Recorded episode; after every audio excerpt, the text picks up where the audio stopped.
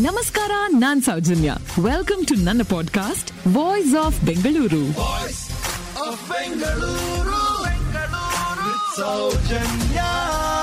Venkateshwara ಸುಪ್ರಭಾತದ ಮೊದಲ ನಾಲ್ಕು ಸಾಲುಗಳು ಹುಟ್ಕೊಂಡಿದ್ದು ಶ್ರೀರಾಮನಿಗೆ ಹದಿನೈದು ವರ್ಷ ಇದ್ದಾಗ. ಗೊತ್ತಾ? ತಿರುಪತಿಯಲ್ಲಿ ಮೊದಲ ಸೇವೆ ಸುಪ್ರಭಾತ ಸೇವೆ. ಅಲ್ಲಿ ಭಗವಂತನಿಗೆ ಪ್ರಸಾರ ಮಾಡೋದು ಎಂ ಎಸ್ ಸುಬ್ಬಲಕ್ಷ್ಮಿಯವರ ಶ್ರೀ ವೆಂಕಟೇಶ್ವರ ಸುಪ್ರಭಾತ. ನಮ್ಮ ಮನೆಗಳಲ್ಲಿ ದಿನ ಪ್ರಾರಂಭವಾಗೋದು ಕೂಡ ಇದೇ ಸುಪ್ರಭಾತದಿಂದ. ಅಲ್ವಾ? ಶ್ರೀ ವೆಂಕಟೇಶ್ವರ ಸುಪ್ರಭಾತ, ಇದನ್ನ ರಚಿಸಿದ್ಯಾರು ಅಂತ ನೀವು ಗೂಗಲ್ ಮಾಡಿದ್ರೆ ಬರೋ ಉತ್ತರ ಪ್ರತಿವಾದಿ ಭಯಂಕರ ಅಣ್ಣನ್. ಆದ್ರೆ ನಿಮಗೆ ಗೊತ್ತಾ? ಇದೇ ವೆಂಕಟೇಶ್ವರ ಸುಪ್ರಭಾತದ ಮೊದಲ ನಾಲ್ಕು ಸಾಲುಗಳು ಹುಟ್ಟಿದ್ದು ಸಾಕ್ಷಾತ್ ವಿಷ್ಣುವಿನ ಅವತಾರಿಯಾದ ಶ್ರೀರಾಮನಿಗೆ ಹದಿನೈದು ವರ್ಷ ವಯಸ್ಸಿದ್ದಾಗ. ಇದರ ಉಲ್ಲೇಖ ಎಲ್ಲಿದೆ ಅಂತ ಹೇಳಿದ್ರ ರಾಮಾಯಣದ ಬಾಲಕಾಂಡದ ಇಪ್ಪತ್ತ್ ಮೂರನೇ ಅಧ್ಯಾಯದಲ್ಲಿ. ವಿಶ್ವಾಮಿತ್ರರ ಶಿಷ್ಯರಾದ ರಾಮ ಲಕ್ಷ್ಮಣರು. ಹೀಗೆ ಒಂದು ರಾತ್ರಿ ನಿದ್ದೆ ಮಾಡ್ತಾ ಇರ್ತಾರೆ. ಆ ಸಮಯದಲ್ಲಿ ಗುರುಗಳಿಗೆ ನಿದ್ದೆ ಬರಲ್ಲ.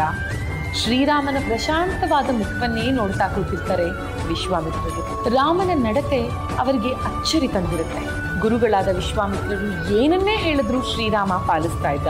ತಾನೊಬ್ಬ ರಾಜಕುಮಾರ ಅನ್ನೋ ಅಹಂಕಾರ ಅವನಿಗೆ ಒಂದಿಷ್ಟು ಇರಲಿಲ್ಲ. ಇವನ ಪ್ರಶಾಂತವಾದ ಮುಖವನ್ನ ಎಷ್ಟು ನೋಡಿದ್ರು ವಿಶ್ವಾಮಿತ್ರರಿಗೆ ಸಾಕು ಅನ್ಸೋದಿಲ್ಲ. ತನಗೆ ಒಂದು ರಾತ್ರಿಗೆ ಹೀಗೆ ಅಂದ್ರೆ ಶ್ರೀರಾಮನನ್ನ ಹೆತ್ತಂತಹ ಕೌಸಲ್ಯಗೆ ಅದೆಷ್ಟು ಸಾವಿರ ರಾತ್ರಿಗಳು ಹೀಗಾಗಿರುತ್ತೆ. ಅಬ್ಬಾ, ಸರಿ ಇನ್ನೇನು ಬೆಳಕರಿಯೋ ಸಮಯ. ಆಗಷ್ಟೇ ನೆನೆಸ್ಕೊಂಡಿದ್ರಲ್ಲ ಕೌಸಲ್ಯನ್ನ ಅದೇ ಹೆಸರಿನಿಂದ ರಾಮನನ್ನ ಎಬ್ಸೋದಕ್ಕೆ ಪ್ರಾರಂಭಿಸ್ತಾರೆ. ಕೌಸಲ್ಯೆಯ ಸುಪುತ್ರನಾದ ಶ್ರೀರಾಮನೇ, ಏಳು, ಮೇಲೇಳು. ಅಗೋ, ಸೂರ್ಯ ಪೂರ್ವದಲ್ಲಿ ಉದಯಿಸ್ತಾ ಇದ್ದಾನೆ. ಸಂಧ್ಯಾ ವಂದನಾದಿ ದೈವ ಕಾರ್ಯಗಳನ್ನ, ನಿತ್ಯ ಕರ್ಮಗಳನ್ನ ನೀನ್ ಮಾಡ್ಬೇಕಲ್ಲ? ಮೇಲೆದ್ದೇಳು, ಇದುವೇ ವೆಂಕಟೇಶ್ವರ ಸುಪ್ರಭಾತದ ಮೊದಲ ನಾಲ್ಕು ಸಾಲುಗಳು.